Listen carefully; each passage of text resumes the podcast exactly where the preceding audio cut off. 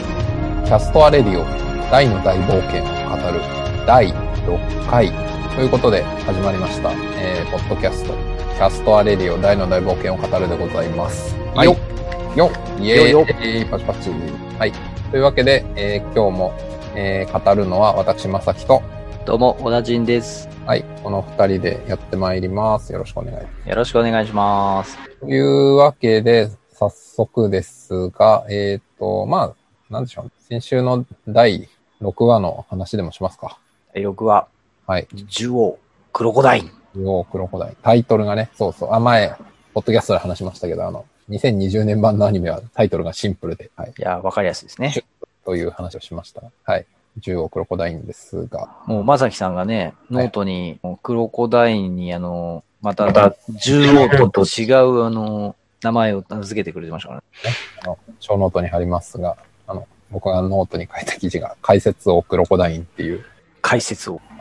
まあ、これはあの、自分見た方はわかる通りですが、まあ、そのノートに書いてあるんですけど、あの、本来原作とか91年版のアニメだと、違う違うデルムリン島でハドラーがこう、帰っていった後の話かなんかで、ハドラーが 読者に向けて、魔王軍とはみたいな説明を入れる解説シーンがあるんですけど、ありますね。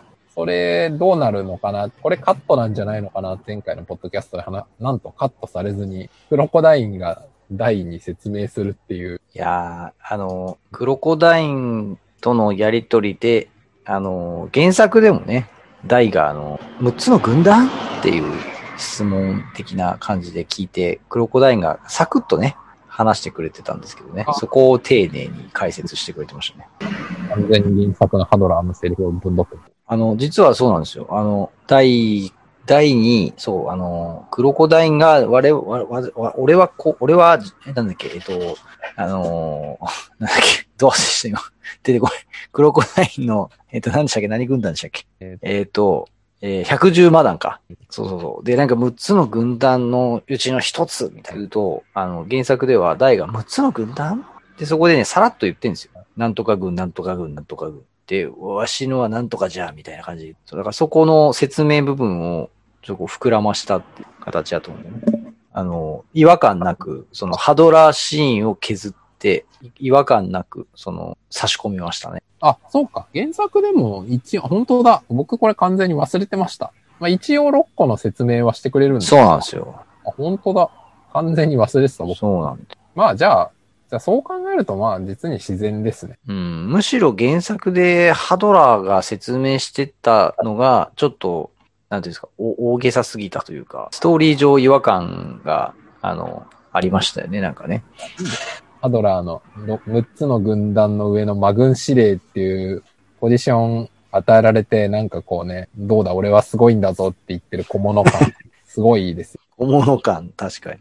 圧倒的小物感じゃん。なんかこう、立場をひけらかしたい、あの、ダメな大人ですよ。ダメな上司の典型みたいな感じです。いやー、やっぱね、ちょっとこう、そういうところももしかしたらあれかもしれないですね。こう、今の、こう、ご時世に合わせて、みたいなのもあるかもしれないですね。もしかしたらね。え、いや、なんかほら、最近そういう、やっぱり、なんていうんですか、あの、た、あの、権力に、を振りかざす的なリーダーはあまりこうね、こう、求められなくなってきてたりするじゃないですか。だからなんかそういう意味でもこう、ハドラーはそういう側でいい、いいはずではあります。よりダメじゃないと後が引き立たないから、そうそうそう、そうなんだけどね。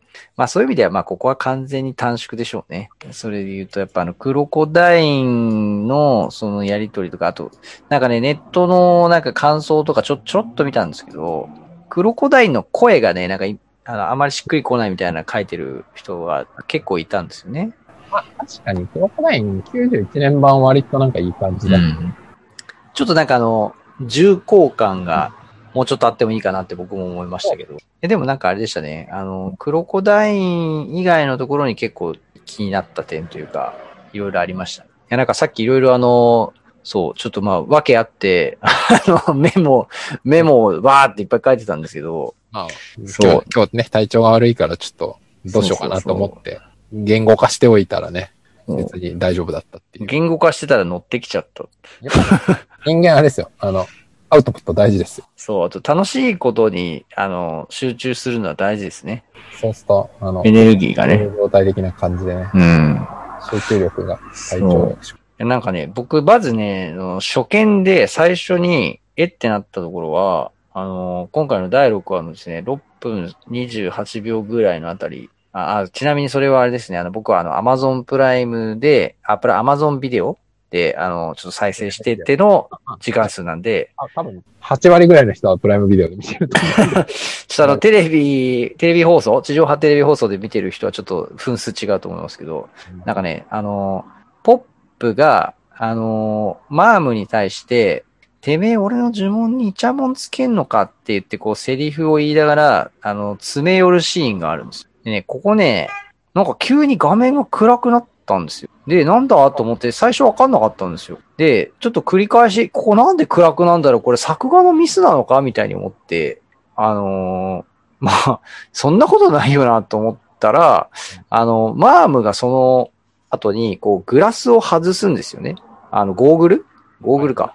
で、あ、あ、そっか、これゴーグルをかけた状態のマームの目線の絵なんだと思ったんですよ。あの、サングラス的な多分ゴーグルなんですよね、あれ。色が。そうですね。なんか割とサングラスみたいなんだったはず。そう。だからその例を被ったマーブが、あの、あ詰め寄ってくるポップを見てるっていう目線のシーンが差し込まれてたんですよ。あこれ原作にもないし、91年版のアニメも確認しましたけど、なかったです。こんな細かいとこ入れてくると思って、ちょっとね、びっくりしましたね、まずね。いや、多分ね、これはきっと制作陣今喜んでると思いますよ。そこ気づいてくれたかっつって。白人の人が聞いてればね。いやだってこれでもう、本当ね、数秒ですよ。本当ね、2、3秒ぐらいだと思うんです、多分。そのぐらいのところをわざわざそういうシーンにしたのはね、えプライムビデオで見てるけど、なぜか、なってるでしょこれ、なんかバグってるのかなっていう。そう思ったでしょ思、思うんですよ、それ、本当僕最初初見で、えってなったんですよ。おかしいじゃんって。でもね、ちょっと一個だけ僕が想像したのは、その後あの、問題の、はいはい。あの、マームのおっぱいツンツンシーンになるんですよ。でね、あのーなんか要はその、そこをちょっと、あまりこう、目立たせないためにみたいな意味で、いわゆるこう、なんていうんですか、その引きの絵で、あのーマームの姿が映ってて、ポップが詰め寄ってきてて、ツンっていくと、こうもうダイレクトにこう、いっちゃうんで、それを、なんか、ちょっと弱めるために、あえての目線で詰め寄らせての、瞬間、カット切り替えて、こう、ツンってやって、あのーそのね、描写をこう、ちょっとよ弱めたのかなってちょっと思ったんですよ。現代に合わせそたう。感じの演出をした結果、そう。グラサン通して、そう。いいかにおっぱいツンを、その、 なんていうんですか弱めるかっていう。あーまあね、そこら辺はね、いろいろなんか制作の人は気を使ってそうですね。いや、本当本当ご苦労が多いんだろうなと思う。そう。で、そのね、あれですよその流れでいくと、いや、今回はほら、我々、その、おっぱいツンと、あのー、おっぱいもみしだいちゃうところを、どうするんだっていう、結構こう、事前に言ってたじゃないですか。ね。そう現ハラ、ハラスメント的なね。しないように。うん。やっぱこのご時世に合ったマイルド描写になるだろうみたいな。これね、でも僕今回は正直そのね、おっぱいツン以上に、あの、大のね、セリフで、それこそその、今言ってたその、マームとの出会いのところで、最初に、多分大が言ってる、マームに対して言うセリフのとこなんですけど、あのー君って強いんだねっていうセリフを今回のアニメでは言うんです。でね、原作ではね、女の子に強いんだね、君ってって言ってるんですよ。女の子なのに。そう。これね、女の子なのにっていう表現を取ってるんですよ。まあこれはもう時代に合わせて。そうなんかその男なのに女なのにみたいな、やっぱそういうところは、ジェンダー的なね、そ役割を。う。うん。せあの、その登場人物たちの、少なくとも正義の側の人物たちの無,、無意識には表さないようにしてるってことですよね。そう。多分なんか、あのー でもその後ポップが思いっきりあの女とか言ってたりとか、あのどんな女の子が好きなのみたいなのに対しては、あの、胸が大きくてグラマーでみたいななんか、そういうこう、下水発言をいっぱいしてて、あ、ポップはやっぱりなんか、これ、これなくなったらポップじゃないよなっていう、なんていうんですか、ポップのキャラクターとしてあれはやっぱり言わせてますけど、なんか、うんそう、そのなんか、気になる、なんか、現代的にそれはどうなのっていう表現を入れるのか、なんかその、キャラクターの個性としてそういうことをそうそ言うっそう。てしまうって、だから、その個性としての部分は残すが、うん。どうかなっていうか、そこなくしたらマジつまんなくなっちゃう。もうね、あの、なんていうんですか、崩壊ですよね。もう本当に、もう安全なことしかみんな言わないし、うんあのキャラの個性もなくなっちゃうんで、だそうから、その登場人物が無意識に持ってるバイアスみたいなのうはん。外していくっていうのがやっぱ現代調なんでしょうね。うんまあ、特にやっぱなんか大って、なんか、やっぱこう、キャラクターとしてそういう、なんて言うんでしょうね、こう、純粋さみたいなものが、やっぱこう、キャラとして出てくるとこがあるんで。なんかそういう意味でもこう、あとなんていうか、モンスターとかに対してもね、彼はこう、中立というか、そうです。そういうところもあるんで、やっぱなんか、あとほら、あの、自分自身がね、後々わかる、その人間じゃないっていうはい、はい。ところともありますアイけデど、ンティティクライシス的なね。そう。あなんかその、女の子なのにっていう、その一言が消されたっていうところは、うんあなんかすごい、むしろ大というキャラクターを尊重したときに、いや、これは入ってない方が大っぽいっていう、多分そういう会議があったんじゃないかなってちょっと思いました。ね。よくわかんないけど、深読み。我々の深読み。勝手なね。いや、もうちょっと本当にあの、ぜひ、ちょっと、あの、制作人の方々とね、あの、コラボレーションする機会があればなと思いますけども。 2年やってくれなかったら2年、二年後に1回ぐらいある。そうそうそう。そう。我々やり続けて言い続けてたらね、どっかの誰かが聞いて、なんかあの、ネットの片隅で、毎週なんか一生懸命大の大冒険の話をしてるおじさんが2人いる。あでもこの間あれですよね、ツイッターで初めてなんかああの、そうですね。ツイッターで、ねあの、ポッこのポッドキャストに感想を書いてくだいや、もう、さい。もいし、るもんですね。あ、に、なんか聞いててニヤニヤ書いてある。ねいやーだからやっぱね、そういうところから、なんか何かが始まる可能性があるじゃないですか。やっぱね、あらゆることは継続しないとダメですね。そう。そうです、本当その一通回、り。二回でダメでね。でやっぱね、最初やってる時って、あの、最初から受けようと思ってやっちゃダメ。最初はやっぱ自分たちが面白いから、続いてるうちに、だんだんだんだんね、 まあ、そのうち評価してくれる人も、時間的な蓄積が出てくると出てくるかも。うん。それは本当でも何事においても大事ですいよ。や、大事ですね。そう。だから僕たちはもうね、あの、喋り続けますよ、この原作と91年と2020年のね、この3つを常に見比べ続けていくっていう ね。まあ、あとはゲームとかね、他のいろんなゲームとかチョコとか、 アイドやってきルますカルチャーも見つつそう。ね。そう。あとね、あれでしたね。あのー短縮ストーリー短縮、時短のところはやっぱあの、ネイル村に、いあの、マームが帰らないっていうね、帰るシーン書かなかったっていうのはね。俺そこも完全に忘れてましたね。そうか。本当は村に袋持って帰って開けてゴメちゃんだみたいな。そうです、そうです。で、村の人たちとかのいる中であ、スライムだみたいな。やるんですよ。そう。で、あのー村帰らないで、森の中で開けちゃうっていうね。ああ、確かですね。でね、これはでもね、やっぱね、あのー、丸々削らずにちゃんとゴメちゃんをそこで出したのは、やっぱこう、ゴメちゃんっていう、あのデルモリン島から抜け出してきちゃったっていうことをここでネタバレするっていう話もそうなんですけど、やっぱこう、ゴメちゃんってやっぱね、まあ、もう物語の本当の最後の最後にとんでもない存在だったっていうのをこう、明かされる、やっぱり非常に重要なキャラクターじゃないですか。神の台。そう、もう言っちゃうんですね。何何を言ってるんですかもうどうせ、どうせって言ったら悪い。まあねこのポッドキャスト聞いてくれてる人は大体もう知ってますからね。ね。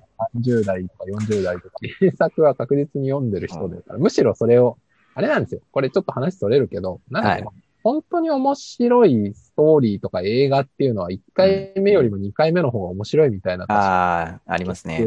結局知ってる方が、ここでこうだよね。あ、そう来たみたいな。っていうのがあるんで、僕は大の大冒険は明らかにそっち側だと思うんで、うんもう、あの、バンバン、むしろ、これって後でこうだったよねっていうのは、むしろあれですよ。記憶を取り出して、より面白くするための味付けですよ。確かに確かに。まあね、もうね、原作、あのーね、あの、しょ最初の連載からもう何十、二十何年経ってますからね。完結から23年だね。もうね、気にしないでいきましょう。そう。それはね、ほんとね、あれですよ。やっぱり、ゴメちゃんちゃんと描くなと思って、あの、非常に、なんか時短しつつも、やっぱりこう、描くべきとこは描くっていうチョイスをしてるなと。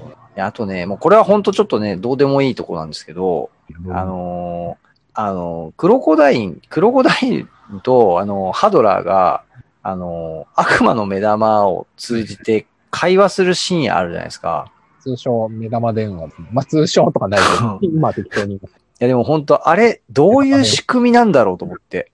ーん、あれじゃないですか。あの、悪魔の目玉の目玉のところがガラスがカメラになってるとかそういうことなんじゃないいや、もうね、 ?EPC のウェブカムみたいになってるってことですね。いや、もう本当ね、あれ、いや、と、連載当時は全然そんなこと気にしなかったんですけど、さっきちょっとパッて見てて、え、これってどうやって通信してんだろうみたいな。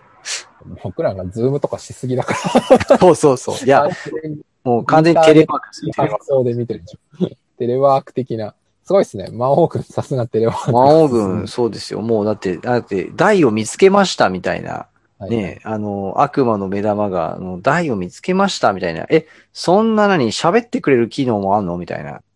もう、あの、監視カメラ、プラス、その AI 認識、そプうラス、そ通知システム、プラス、電話みたいな。う。しかもあれですよ、自立、自立歩行っていうかね、ああそうの、動きますからね。いや、ちょっと高性能すぎて悪魔の目玉が。いやー、てか、あれですよ。もう僕なんか、悪魔の目玉を、なんか100倍ぐらい話しといて、その辺中に監視社会にしとけばもう、 秒でみんな居場所突き止めて、秒で倒せちゃったんじゃない目のないこと。いやー、もう本当で、しかもさ、あの、悪魔の目玉って、あのー原作、原作じゃないや、えっと、ゲームか。ゲームのドラクエで、そうそう。今言うてそんなに重要な敵じゃないですよね。え、てか、ただの雑魚でしょいや、多分そう、多分そうなんですよ。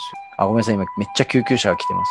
まあいいです。えっ、と、じゃあ僕は仮にばそう、悪魔の目玉はドラゴンクエスト2からで、2から出てきて、で、まあ天井に張り付いて足が出てるという、まあ大して強くないと思います、そうね。そうそう。えーだからなんかあんまりね、なんかき重要なゲーム上敵キャラじゃないんですけど、いやなんかすげえこの大の世界でめっちゃ貴重な役割になってんじゃんと。めっちゃ高性能だし。てか、あれですよね。やっぱ今、それ聞いて思ったのは、通信スパイ機能みたいなのを悪魔の目玉に与えるっていう原作者のうん。三条先生のアイディアすごいです。そう。なんか、あんまりなんかあれですよね、その、他にそういう、なんかこう、ゲームの時にはなかった何かを持たされてるキャラクターって、そなんかあんまりいないよなと。ないです。まあは確か結構役割を与えられてそう。いや、あとね、あれでしたね、あの、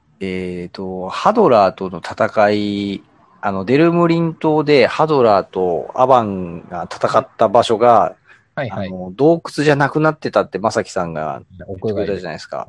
あれね、今回、クロコダインも最初森じゃなかったんですよね。そそう今う。。日一回見ただけなんだけどあれね、ちょっとね、でも、僕もちょっと今、もう一回ちょっと原作見てみようと思う。なんかね、あの、森じゃなくない感じのところに、じゃないですか。なんか、見た感じ周りに木がいっぱいあるけど。えっとね、あの、最初に出くわしたとこですね。なんかバキーンって言って、あの、木を割って出てくるんですか。で、割って出てきたとこがね、あ、でもこれ原作でも開けた場所になってんのかななんかちょっとわかりにくいんですけど、なんかね、あ、開けた場所になってるって、あ、でも原作もそうなってるか。なんか原作よりも広いスペースっぽくは見えたんですよね、僕には。ああ、まあ、森の中のちょっと開けた場所か。うんで。もまあ森だと思いますけど。うん、あんまり変わってないのか。あ、それはちょっと僕の気にしすぎだったかもしれません。あとはなんか、え、あとですかあとはね、あ、そう、その後、あの、そうです、そのクロコダインとのバトルで、あの、海破山の、こう、技出していくとこあるじゃないです真か。空の炎の戦そうそうそうそう。あそこのね、やっぱあの、大地山聞かなくて海破山だってなって、あの、一回こう、大、真っ二つみたいなはいはい、ありますね。残像で木が倒れるやつ。あそこのね、あのー描写とその後のこう、木を飛び蹴って、こう、あのーなんていうんですかか、攻撃していく、かわしていく感じあそこら辺のスピード感良かったですね、今回ね。うん。あとね、個人的にはやっぱ真空の斧好きな武器なんで、あのー真空の斧のね、やっぱちょっとあの、バギーのあー描写がね、結構ね、激しい、こう、気流が巻き起こった感じも、あれも良かったです。真空の、真空の斧。そう、真空の斧はね、僕は結構好きな武器。あのー、なぜかっていうとですね、あのー、バタックさんがね、あのー、復活させるんですよね。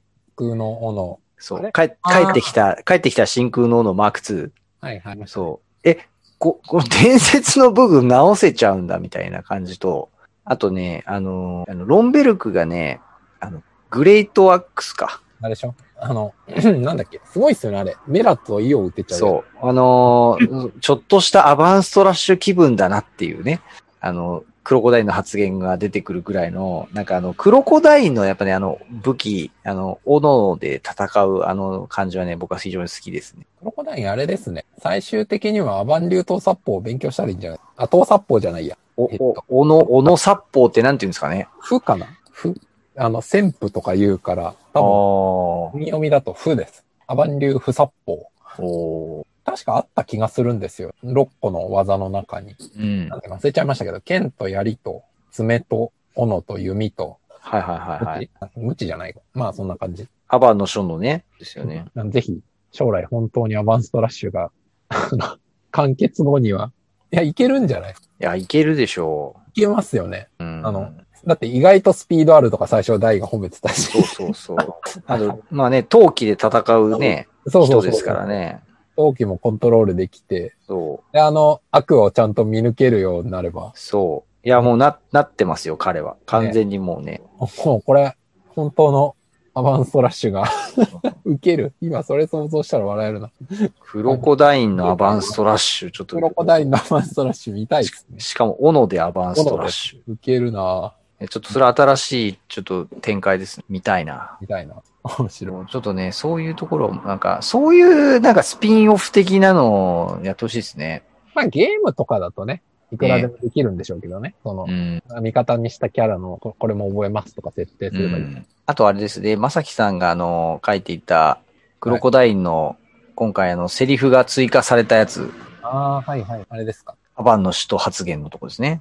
いやー、クロコダイン。えー、何でしたっけお前たちはアバンの志を継ぐ者、アバンの使徒というわけだな。ご丁寧。志を継ぐものとか。これ原作にないですよね。ないですね。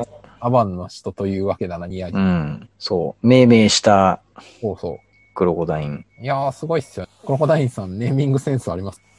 アバンの使徒。ね、もう、最後まで使い続けられますからね。もう、もう敵も味方もみんな使いまくってますから。うん。そう。バズワード発明。なんか、あのーなんとか、あの、使徒っていう言葉は、あの、アバンの使徒か、エヴァンゲリオンの使徒か、どっちかぐらいでしか聞かないっていう、使徒っていうキーワードですよね。ですよね。うん、確かに。なかなか使われないキーワード確かにまあ、えっと、まあ、元はあれですもんね。キリスト教における神の使いとか、まあ、それこそ、人の弟子とか、人に入る。ああ、あれか。イエス・キリストの12人だね。まあ宗教的な意味合いが強いですよね。そうそうそう。で、それを除くと、やっぱ日本だとエヴァンゲリオンかう、ん第7保険かみたいうん。いやだって Google 先生で使徒って検索すると真っ先に出てくるのはやっぱエヴァンゲリオンですからね。な。まあ、そうですよ。えでもちょっとここでアバンの使徒ってやっぱ出てこないか。残念だな。 残念だなとい。や、それ、小田さんが、あの、ものすごいバズる記事を書いて、 一番上にしていただければいいそ のう。か。ちょっと使徒、使徒キーワードで書きますか。いやー、あのね、やっぱクロコダインもね、あの、本当にこの序盤から登場して、最後の戦いまで行きますからね。うん、やっぱ重要人物、非常にこういい、あの、ポジション。あとあれかな、あの、そう。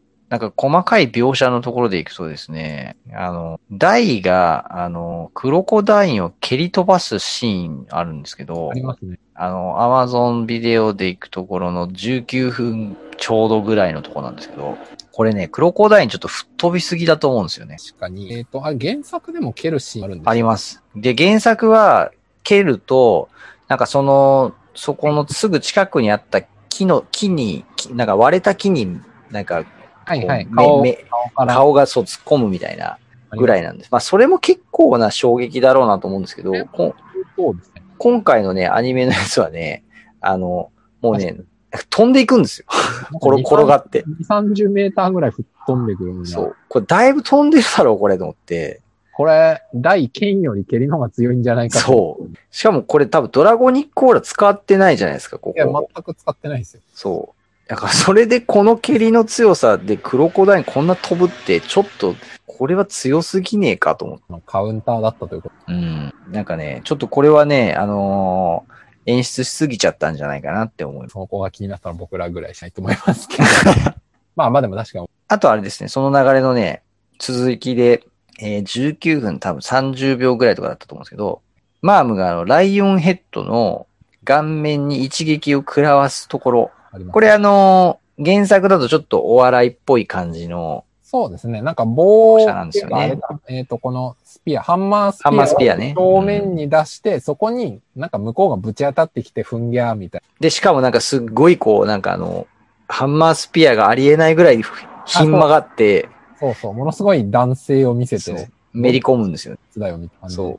これがね、あのー今回のアニメ版は、もうガチで殴って、 ガガチで、 あの、ガチで吹っ飛ばすっていう。これも、めちゃくちゃ吹っ飛ばしてますよね。台の蹴りと合格ぐらいの。ちょっとね、このバトル描写がね、あの、やっぱちょっと今回あの、お笑い要素が若干こう弱まってるみたいな話を以前からしてますけど、ちょっとこのバトル描写、だいぶマーム凶暴だな、みたいな印象がありましたね、ここはね。ライオンヘッドただでさえ今回ね、あの、登場シーン減ってますからね。あの、なんなら、え、だってベギラマ使わせてもらえませんでしたもんね。そうそうそ原作だと、確かこいつはベギラマをとか言って、えー、こいつ、ライオンなのにベギラマ使えるのかすげえな、みたいな。う。そう。 と思いきや、今回出番なし。出番なしで、このね、ポップが逃げるところで出てくるだけっていう、ね、若干あの、ライオンヘッドさんにとっては、あの、悲しい出番が減ってしまいました。時短ですね、ここはね。でね、今回ね、あれですよ、僕はね、あのーなんか、どこで終わるのかなと思ってたんですよ、ああ、確かに。第6話。で、あのーやっぱ時短のスピード感からすると、やっぱクロコダイン撤退するぐらいはいくんじゃないかなと思ってたんですよ。でもね、あのーキアリクピカーで終わるっていう、確かに、今原作の漫画の方手元で読んでますけど、はい。ヤリク、ピカーはああ、まあそっか、一応話の切れ目ぐらいではあるの。いや、でもね、キアリク・ピカーはね、原作だと、なんかそんなに、そんなに象徴的な場面じゃないあまあ感じなんですよね。そんなに、そんなにです。うん、そう。で、あのーそれで気になって、僕、アニメの、あの、2020年版の1話から5話までもう一回ちょっと最後どこで終わってるかって見たんですよ。で原作と照らしてみたんですよ。マニアックな。そう。でね、あのー原作の各話の区切りと、アニメの各話の区切りは、もう全然、あのー原作を無視してますね、アニメの区切りは。やっぱあのー漫画、連載漫画としての1話の区切りと、アニメのこの1話の区切りって多分こう、何か考え方にきっと違いがあるんだろうな、みたいなこと。まあ、あとあの、尺の調整とか、ストーリーの時短とかいろいろあると思いますけど、なんか結構だから割と自由に、その1話の単位、区切り単位は、アニメは結構自由に区切ってんだなと思いましたね。キアリクピカーで終わってちょっとね、ちょっと若干がっかりした自分がいました。なんか、ちょっと、い引きとしては弱、弱くねって思って。あの、いいんですよ。ジャンプ投票システムとかもうない世界の話。 完結した世界の話。まあ、まあね、まあね。システムの世界だと面白そうな引きで終わんない。投票してもらえる。あのーそう、そして、あれですよ。そして次回、えー第7話がマームの思いっていうタイトル、予告が出てましたね。まさきさん結構、あの、楽しみだっていうノートに書いてくれてましたまねあ。、書いてます。一応、マームの内面的な動機がちゃんと明らかな回なはい。結構あれですよね。あの、なんか強気なマームが涙流してみたいな。あ、そうそう。そんで、ポップが、やばいって好きになっちゃう。そうですよね。やばいとは言ってない。あとあの、アバンとの回想シーンでマダンガンを受け渡すとか多分そういうの辺ですよね。いやでもね、僕はね、ちょっとね、次回は、ちょっとマームの思いじゃなくて、妖魔司教ザボエラっていうタイトルで、なぜもうあってほしかったなと。いなぜや、あの、ザボエラ出てくるんですよ。必ず、多分、もう前、あ次回に。はいはい。あの、ああのの、クロコダインにこの作戦使えとか言う。そうです、そうです。そうですあ、おそらく、あのーまあ、何か入れ替えをしてなければ、あの、マームのそのやりとりの途中で入るはずなんですよ。はいはい。でやっぱね、あのーさっき、クロコダインが原作のこの序盤から最後の戦いまで登場してたって話をしたんですけど、実はね、同じぐらいこう、ザボエラっていう人もね、あの、最初から最後の戦いまで、あの出続けている、くんですよ。で、要所要所出てくるんですよ、ザボエラ。完そう全に。そう。ヒーヒーヒーっていうあの、下した笑い声って言われる、あれをね、あの、こう振りまいていくんですよ、ザボエラちゃんは。そうですね。そう。でね、僕はね、非常にこのザボエラというキャラクターはですね、この大の大冒険には、こう、欠かせないキャラクターで、あの、ストーリー上、最もいい仕事をしたキャラなんじゃないかと思って、はい。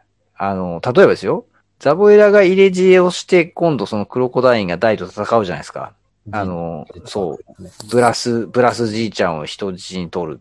これ、入れ知恵してなかったら、もしかしたら普通にクロコダイン勝ってたんじゃないかっていう。まあそうですね。なんでかっていうと、基本的に初期の大のドラゴンの紋章は卑怯な相手とかなんか、そう、怒りがそう、自分の友達とかなんか他者に対する危害とか、あとはなんか卑劣とか、そうなんですなんかね、そういう動機がないと出てこよ。ない。そうなんですよ。正々堂々勝負して、正々堂々勝ってしまうとですね、戦うと出てこない。そうなんです。だから、もしザボエラが入れ知恵してなかったら、まあ、おそらくポップも、なんか、助けに行くみたいなことになってないと思うんですよね。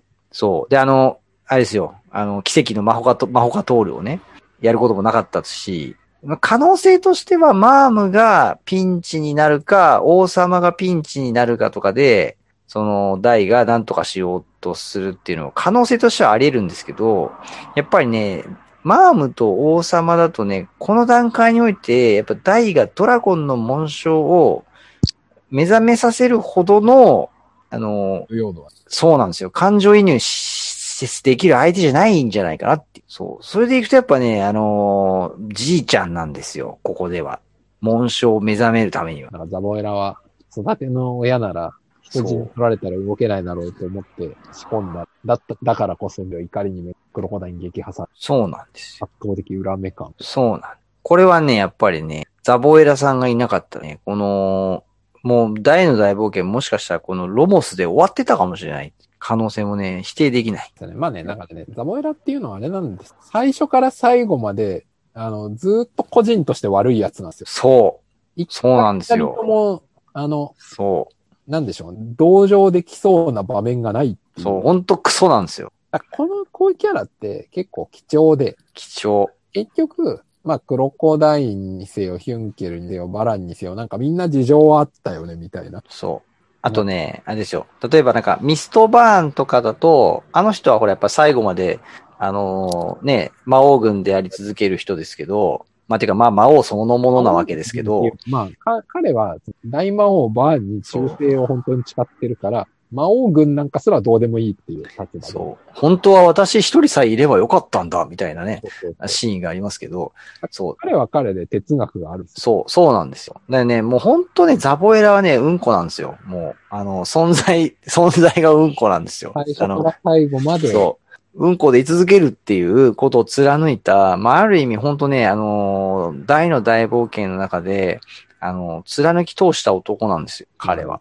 重要っていう。そう。まあ、そういやそうね、まだあるんですよ。ザボエラが、ザボエラが超魔生物の研究をしてなかったら、ハドラーは超魔生物になれずに死んでたかもしれないんですよ。そうですね。まあ、死んでたっていうか、なんか単純に毎回やられて帰る人っていう、 そう。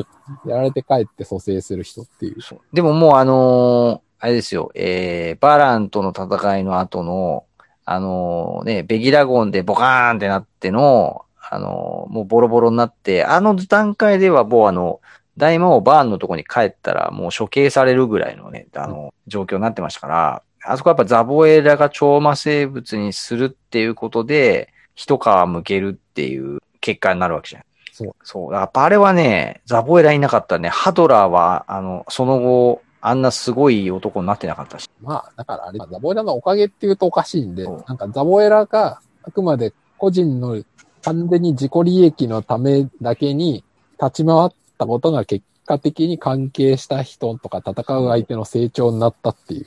あれですよ。だってザボエラが毒画の鎖を使わなかったら、あの、ポップの印は光らないまま、賢者にもなれないまま、ミナカトールも成功しなかったっていうそう。そうなんですよ。マームが好きっていうことも言えないままだった。そうなんですよ。もうあれはあの鎖、もうザボエラのファイン、究極のファインプレーと言ってもいいくらい、大の大冒険においというてキャラです。そうなんです。まあそしてもう一個行くと、ザボエ、も うなんで俺こんなザボエラについて語ってんだって感じですけどな、んでそんなザボエラのこと話してるのかよくわかんないな。ザボエラが超魔合成しなかったら、ロンベルクの西欧十字剣が火を吹くことなかったんですよね。まあそうですね。そう。で、そしてあの、ノブ、ノブノブアが、あの、ロバだよ。ノノブアですね。えーロンベルクの、あの、弟子になることもなかハンターハンター。った。 そうですね。そう。いやもうほん本当ね、ザボエラはね、こう、大の大冒険でね、あの、本当にいい仕事をしてるんです。このストーリーの中において。悪党って最後までそう。悪党だっそう。た。いろいろと。で、そうなんですよ。で、この、あの、物語上は、こう、最初に出てきて関係するクロコダインと、その最後に、まあ、クロコダインによってやられて、やられるっていうね、あの、いや、これはね、相当ね、やっぱあのー原作者の、あのー稲田さん三条さんそねう、あのーあ、そうそう、あーそうですね、あのーきっとね、相当ね、多分、ザボエラに思い入れがあるんじゃないかなと思いますよ、僕うんまあ、なんでしょう。思い入れっていうのもあんのかもしれないけど、まあ、なんなんていうか、ちゃんと悪のまま描き切るっていうことうんを、ちゃんとなんていうなんか、いや、単純に悪いだけのやつって早く倒される傾向にある。フレイザードとわかりやすい。つああ、フレイザードね。まりフレイザードはある意味、序盤で出て序盤ではい。一発というか、まあ、散りましたからね。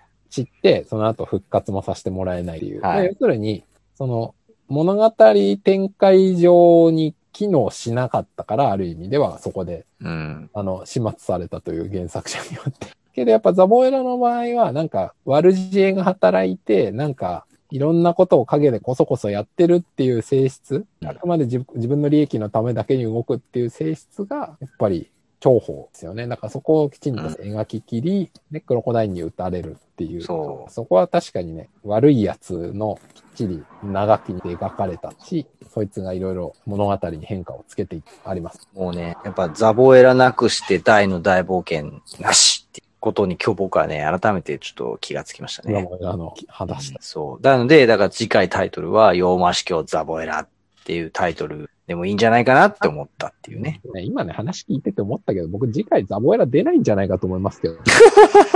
だってもああ、う、だってさ、その差し込まれるシーンもさ、んいるかって言われたら、そこの時点じゃなくて、後でまとめたっていい。なるほどね。それこそあれですよ。週刊連載の構造だから、なんか、うん相手側に次こういう展開がありそうだっていうチラ見せを差し込むことによって、読者のはいはいはい。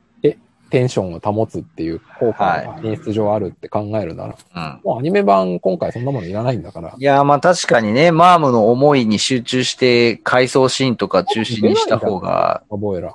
うん。まあ、まあ、もしかしたら秒、秒出るかもしれない。うんそれで洋マ式をザボエラおかしいでしょ。いやまあね、あの、いや、まあ、洋菓子教ザボエラっていう、 あの、和のタイトルにするのは、それはもう完全に僕のギャグですけど、いや、でも確かに、まさきさん言う通りで、次回の、あのー、次回にザボエラが出るか出ないかっていうのはちょっと楽しみですね。僕は普通に出ないと思いや、ちょっとこれは次回を見る楽しみがちょっと一つ増えましたね。う。まあ、もしかしたら、出るとしたら、だからそのマームの下りを前半3分の2とかで、4分の3ぐらいで終わらせて、そこからザボエラはあり得ると思ああ。う。差し込むっていう感じでは出ない。なるほどね。なるほど。あとあれか、このクロコダインが、クロコダインが帰るあたりとどういうふうにつなぐかって、あの、一回こう撤退するじゃないですか。ね、片目やられて逃げるとこ。そうそう。で、あの、具を深くみたいな、なんかあ荒れ狂う感じになるじゃないそのあたりまでが入そう。うん。まあ確かに、荒れるクロコダインが。でもね、あ、そうそうそう。あ、いや、それで言うとね、その原作の、えー、クロコダインとザボエラのやりとりの後の、あのー、村長さんとのんメラの修行のシーンは予告編に出てたんですよね。ああ、映ってましたうね。んあ、これ村長なのかなわかんないけど。長老長老うん、そう。だからね、あの、一応し、あの、原作準拠するなら出てておかしくない。そう。だけどさっき言った通り、これはチラ見せが必要だから。だからこのマームの下り終わって次の話でクロコダインの具号五号とかっていう風にしてもおかしくはないですね。いや、これはちょっと楽しみですね。いやー、大の大冒険。ちょっといいですね。ちょっと、あのー、6話まで来て、ちょっとこう、こっからが楽しみな、あのー、ちょっと慣れてきちゃったところもあって、な楽しみが減ってきたかなと思ったんですけど、やっぱまだまだ楽しみがいっぱいありますね。まあ、それであれですよね。今週は、小ノート。ライブドアの、あの、重厚な大の大冒険アニメ特集記事の最新出ました。えー05シリーズディレクター唐沢和也かけるプロデューサー内藤圭介。あ、これがね、これがもうあの、まあ読んでいただければわかります。我々が今まで話してきたどういう意図でやってね、だいぶもういろんなね、答えが、答えって言うて書いてますいや、もうね、我々のポッドキャストを聞いてたんじゃないかぐらいのね、。アンサーソングならぬアンサーインタビューみたいな感じかと私は思いましたね。ね。えまあまあだいぶね。まあだから逆に言うとね、僕らもあの、どうやと思ってたのかな、みたいな想像しながら勝手にいろいろ今まで言ったんで、そういう意味でこれが読めてよかった。ーあの、ぜひ、このラジオのリスナーの方々には、あの、リンク先のそのね、インタビュー記事を読んでいただきたいですね。まあ出読ですね、これは。うんそうです、うんまああの、なんだっけ、前回だっけ、あの、メガンテの部分の違いとかもね、触れられてます。あ、ありましたね。旧作ではメガはいででしたが、まあ今回でした。まあこう勢いと力を感じさせる叫び方っていう表現はそうだっけって思いましたけど、もっと静かだったと思ったんでうんまあまあそこは確ちょっかに。と、まあまあそこは、 そういう細かいツッコミ置いといて。ちょっとね、あのーいろいろとね、その時短の話も、あの鼻水の話もね、しれっとね、なあん時短っていうかまあ短縮っていうか、なんか書いてあったっけどっか。あ、なんかだどっかに書いてあったよ。そうですね。確かにありましたえーと下のよ方にありますね。下3分の1ぐらいのところかな。うんアニメが原作のダイジェストにならないように気をつけて ます。いや、これいいっすね。ダイジェストにならないように気をつけるっていう。大の大冒険でダイジェストですからね。まさ語か呂もいいし。大のダイジェスト。 大のダイジェスト。いや、でもそこは確かにあの、僕もそうだし、なんか、なんでしょう。我々と同世代ぐらいの人がなんかツイッターとかで放送前に若干心配してたといううん。ね、なんか、なんかバンバンはしょるんちゃうかな。もうまあでもやっぱもちろんそれは分かってて、そんなのは分かってて、まあいろいろ葛藤しつつもでもちゃんと、まあ、微妙さとか、うまいこと言えるように頑張ってますみたいな、頑張ってくれって思いましたね。はい。いや、でもね、僕はね、ちょっとこのインタビュー記事は、あの、非常に僕の不安を和らげてくれた箇所がありまして、あの、唐沢さんっていう監督さんの、えー必殺技とか呪文の映像化に関しての、こう、コメントのところでですね、えーあと、メドローアも氷の呪文と炎の呪文を合わせる魔法で何色になるんだろうと悩みました。シンプルに考えれば青と赤を混ぜるので紫になるけど、紫ってあんまりメドローアっぽくないですよね。っていう、えーこの文言を読みまして、あ、これは最後までやってくれそうだぞと。まあ、まあ、なんか、そう、言いたいことは、そう。いや、すごい。小田人さんの言いたいことはわかるんですけど、ただはい僕今聞いてて思ったけど、メドローが出てくるのってせいぜい真ん中より前だぞって ちょっと心の中で突っ込みまし見ましたけどね。あれ、メドローアって真ん中より前にもう出てきましたっけだってそれぐらいじゃないそんなにでしたっけえ真ん中より前ちょはっと待って嘘待嘘ごって。めんメドロー真ア、ん中より前はハドラー新鋭機団、現役団が出て、あいつらに呪文が通じねえって、そうですよねマックトラックが跳ね返されたのを見てからのメドローアなんで、でも、えっ、と、20?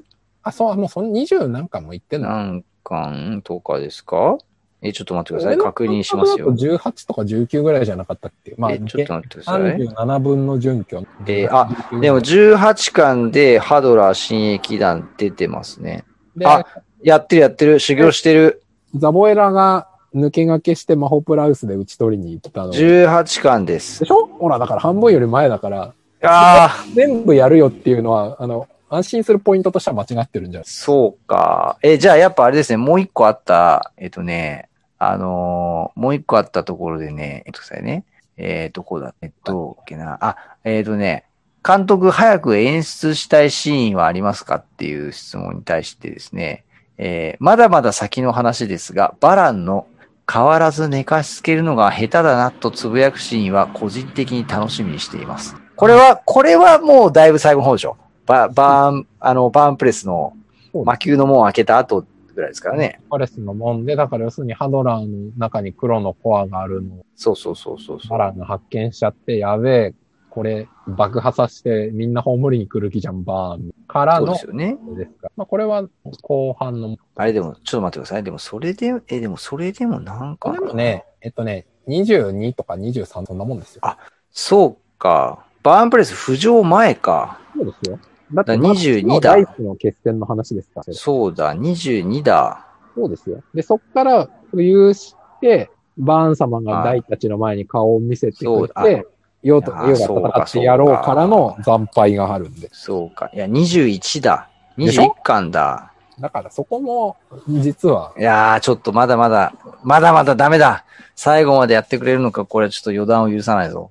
いや、もうちょっと、これはあの、なんかこのポッドキャストの、なんかもうちょっとあの、て定番の下りかな、みたいなところもありまし僕は て。い思ってませんからね。 あの、はっきりさせておきますけど、僕はこれはやるに決まってると思う。や、僕はまだし、まだね、不安です。まだ不安です。でも、だいぶ、あの、まずこれで思ったのは、91年版中途半端に終わっちゃった、あの、バランとの戦いまでで終わることはなさそうだなと。英語ひどいですよね。まあ、まあ、これあの、もうちょっと進んだ時に言ってもいいけど、まあ、はいプライムビデオ見れる方はね、あの、途中全部すっ飛ばしていいから、えーと、46話だっけ最後ののだ方でけす見てねも。らえばね、衝撃ですよ。なんだこれみたいな。アニメの打ち切りってこんなひどいのみたいな感じですよ。もうなんか、分けありがね。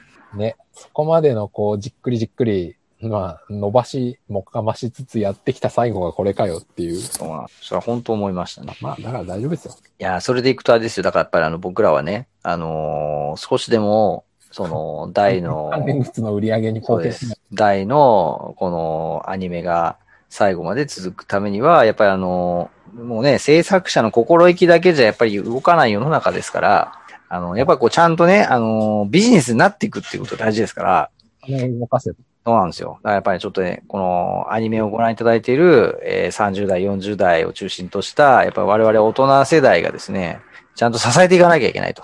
そうなんですよ。もうびびっくりマンチョコとコラボしたあの、大の大冒険マンチョコ、ぜひ皆さん買いましょう。えー僕は2つ買いました。スーパーで買ったんですよ。ススーーパパーーでで売ってんだっていう。はい。あのね、コンビニと駅売店以外でって書いてありましたね。売ってるって。コンビニに何流通でしてないんだ。あの、どうやらですね、あの、同時に発売した鬼滅の刃マンチョコは、コンビニ、駅、売店のみ。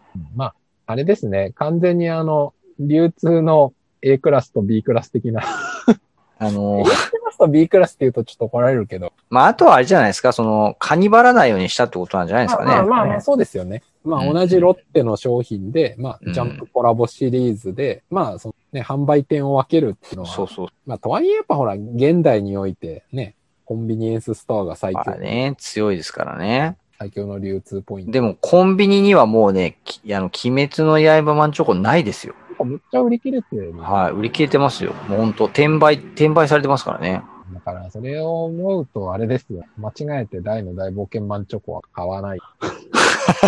いや、だからもうこれはやっぱり、鬼滅の刃マンチョコ欲しいって言って、子供に言われたけど、もう売り切れて買えないんだよって言ってるお父さんたちには、ぜひスーパーに行って、あ、これ、大の大冒険マンチョコ、これ買おうよって言ってこうね、これはお父さん、あ、これも鬼滅の刃と同じジャンプでやってたんだぞっつってこうね、ぜひですあ。のちゃんと子供にね、そうです。起用させようと。そうです。で、やっぱね、あ同じようにその剣で戦うね、アニメだぞと。岩割ったりするぞ、みたいな。そうです。 岩も割るしと。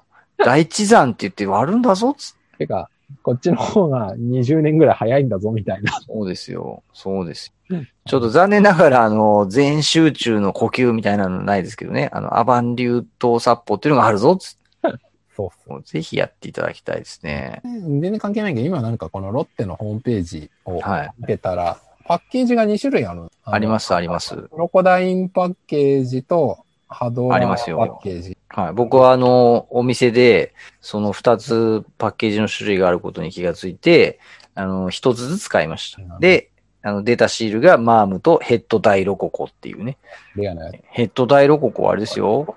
メルカリで転売されて1500円とかで買ってる人いますからね。やっぱあそうのですよ。大人が。いいけど、まあ、メルカリでお金を使っても、あの、浜元にお金が入らないから、まあ、そうそうそうお金を使うんなら自分で買おうねっていう。いや、そう、あれですよ。このポッドキャストを聞いている人たちは、もう、どう、どういう理由があろうとも、とにかくまずスーパーに行って、ロッテの、あの、商品をちゃんと買うっていう。ま、まずは、まず1個から。そうです、そうです。はい本当それが大事です。はい。で、あの、もっと欲しくなったら箱で。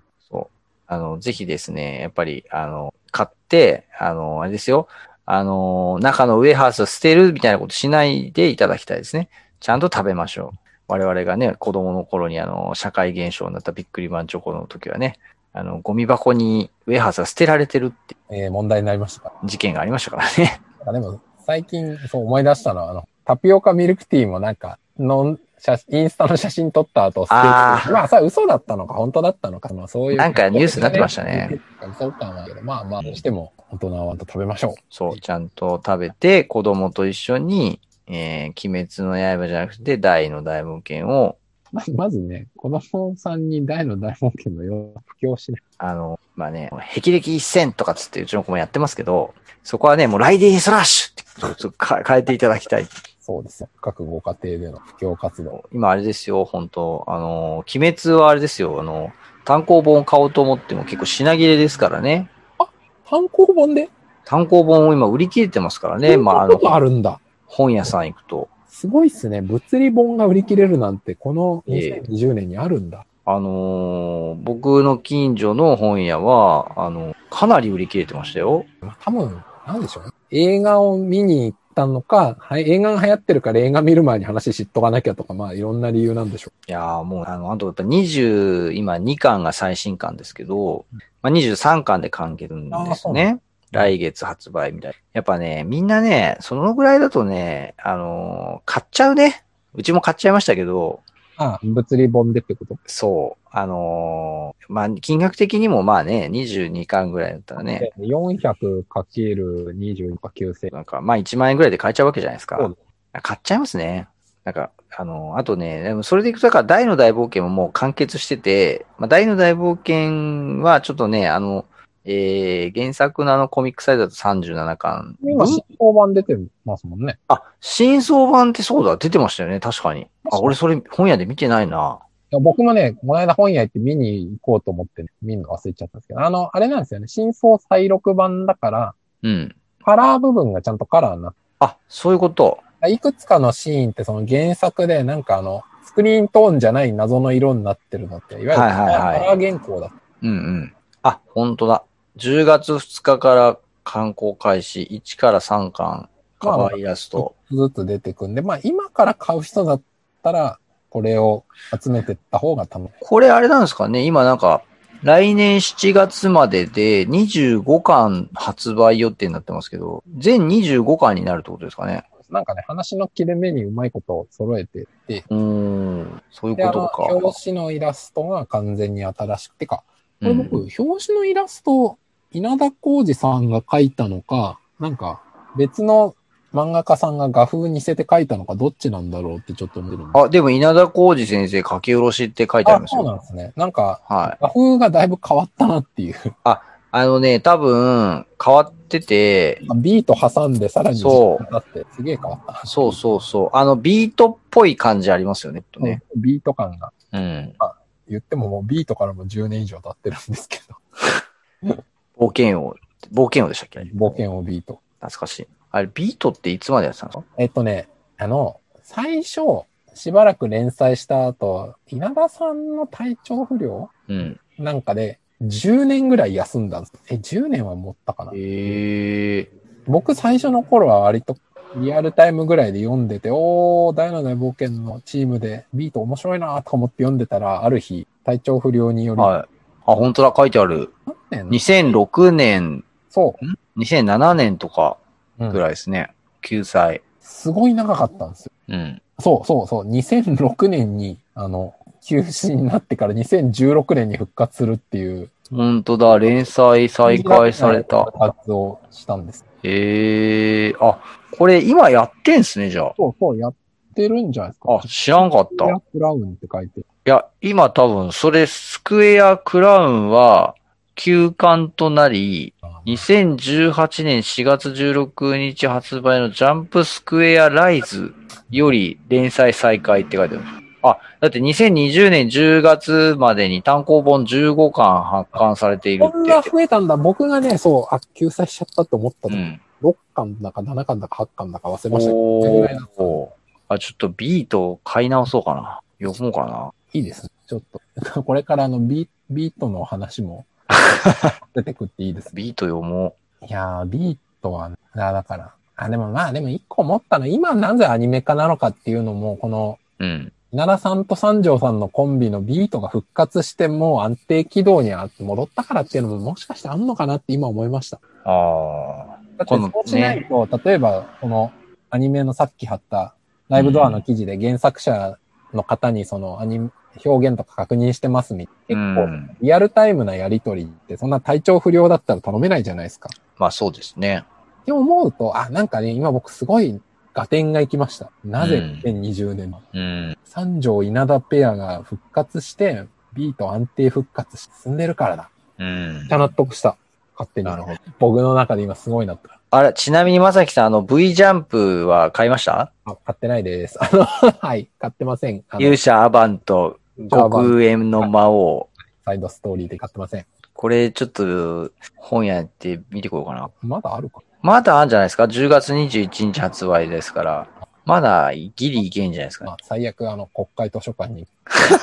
あ、ないかも。国会図書館漫画ないかも。まあ、いいちょっと、ちょっと、これ原作ちゃんとね、三条さん入ってるんですよね。そうですね。あの、漫画家、絵を描く方だけか。はい。うん。三条さん。あ、違う違う。んえああ、絵、絵は別の人が入ってますね。うん。あの、ジャンプで打ち切りになっちゃう。あの、柴田、柴田さあ、んでそうすね。そう。ちょっとね、やっぱり一応見ておきたいなというね。まあ、そうですね。ちょっと、ちょっと、本屋まだやってるかなもうやってない かなちょっと帰りに。いやー、ちょっとあれですね。あのー我々の、この、ポッドキャストも、かなりあの、なんて言うんでしょうね。あの、大の大冒険を、こんなに喋るだけで、あの、や、やれるのかっていう、すごいですね。この壮大な実験も。 ねまあどこまで続くの かね。原作がね、原作じゃないや。アニメがね、毎週供給してくださってるうちは大丈夫ですよ。いやだからむしーろ、間違いない。仮にこれが、まあ、にじゃあ2年としましょうか。2年アニはメいで続いて最後までやって、 無事に完結を見たっていう時にやるのかやらないのかっていう謎はあります。まあ、まず2年続くとかの前に、まず1年や我々頑張れってあるよいね。やー、でも、あれですよね。あのーなんかあのーこう、ちょっと今日僕はあのー思ったことがあってですね、やっぱりあのーげん、あのーまえアニメを見て、あのーこのシーンこうだ、このシーンああだこうだっていうのをちゃんとメモしておくのは大事だなと思いましたね。これはあるそう。で、あとちゃんとあのー原作と、えー、照らし合わせる。 91年版と、そう、あの、照らして、あの、違いをこうチェックしていくみたいなのは、そうですやねっぱり、あの、なんか大事ですね。あ、あこれ面白いですよね。今話してて思ったんだけど、この91年版の照らし合わせってそのバランス戦前半で終わるんで、確かに。そっから先はもうあれですよ。できない。もうなんかあの、うん、二つガイドレールがあって歩いてたところがもうこっち側のガイドレールはないぞみたいな。確かに。 いいですね。それはそれでなんか面白いです。もうね、原作と比べるしかなくなります。そうそう。いや、なんならあれですよね。その後に出てくるキャラクターとかはね、もうあの、91年版の時のイメージとかなくなりますからね。だってノバとか関係ないですから。ええ。いやーちょっと楽しみだ。いやーロンベルク、ロンベルクね、見たいな。大の剣でやっぱり、あのー、祈願城ぶっ、あの、ぶった切るとことか見たいですね。いやー楽しみだな。いやーいいですね。楽しみがたくさん出てきております。ああと最後に少は年い一個だけ、ドラゴンクエストウォーク、スマホのゲーム、大の大のコラボする。もう始まってんのかあ、そうなんですね。へえ、今なんかあのー、えっと、どこだっけコンビニ、えっと、ローソンでしたっけあのー、ドラクエウォークのなんかキャンペーンやってますよね。へー。うん。なんか、鬼滅、鬼滅って盛り上がってましたけど、ドラクエのキャンペーンもやってんだなとえこれ何なんですかこのコラボって。うーん、僕、ドラクエウォーク一瞬やって諦めちゃったんでよくわかってないな。あ、カミングスーンか。はい、カミングスーンになって僕もドラクエウォークやってないんですよね。るこれは始める時じゃないですか。え、これを機にやりますか僕はね、あの、正直、ポケモン GO 派なんで、 多くやってなかったんだけど、うんまあちょ、ちょろっとだけやろうかな。ドラクエウォークで。えあ、まだ全然やっぱあれですね。ね何、何でどうコラボするのかは、後日発表ってなってますね。ニュースサイトとか見て。そうですね。と、どんなコラボになるのか、待ちましょう、発表。まあ、じゃあ今日はそんな感じですかね。そうですね。いや、喋り、喋りましたね。結構喋りましたね。はですい。ねではでは、えー、また来週も多分放送できると、また来週聞いていただけたらと嬉しく思っております。では、皆様お付き合いいただきましてありがとうございました。ありがとうございました。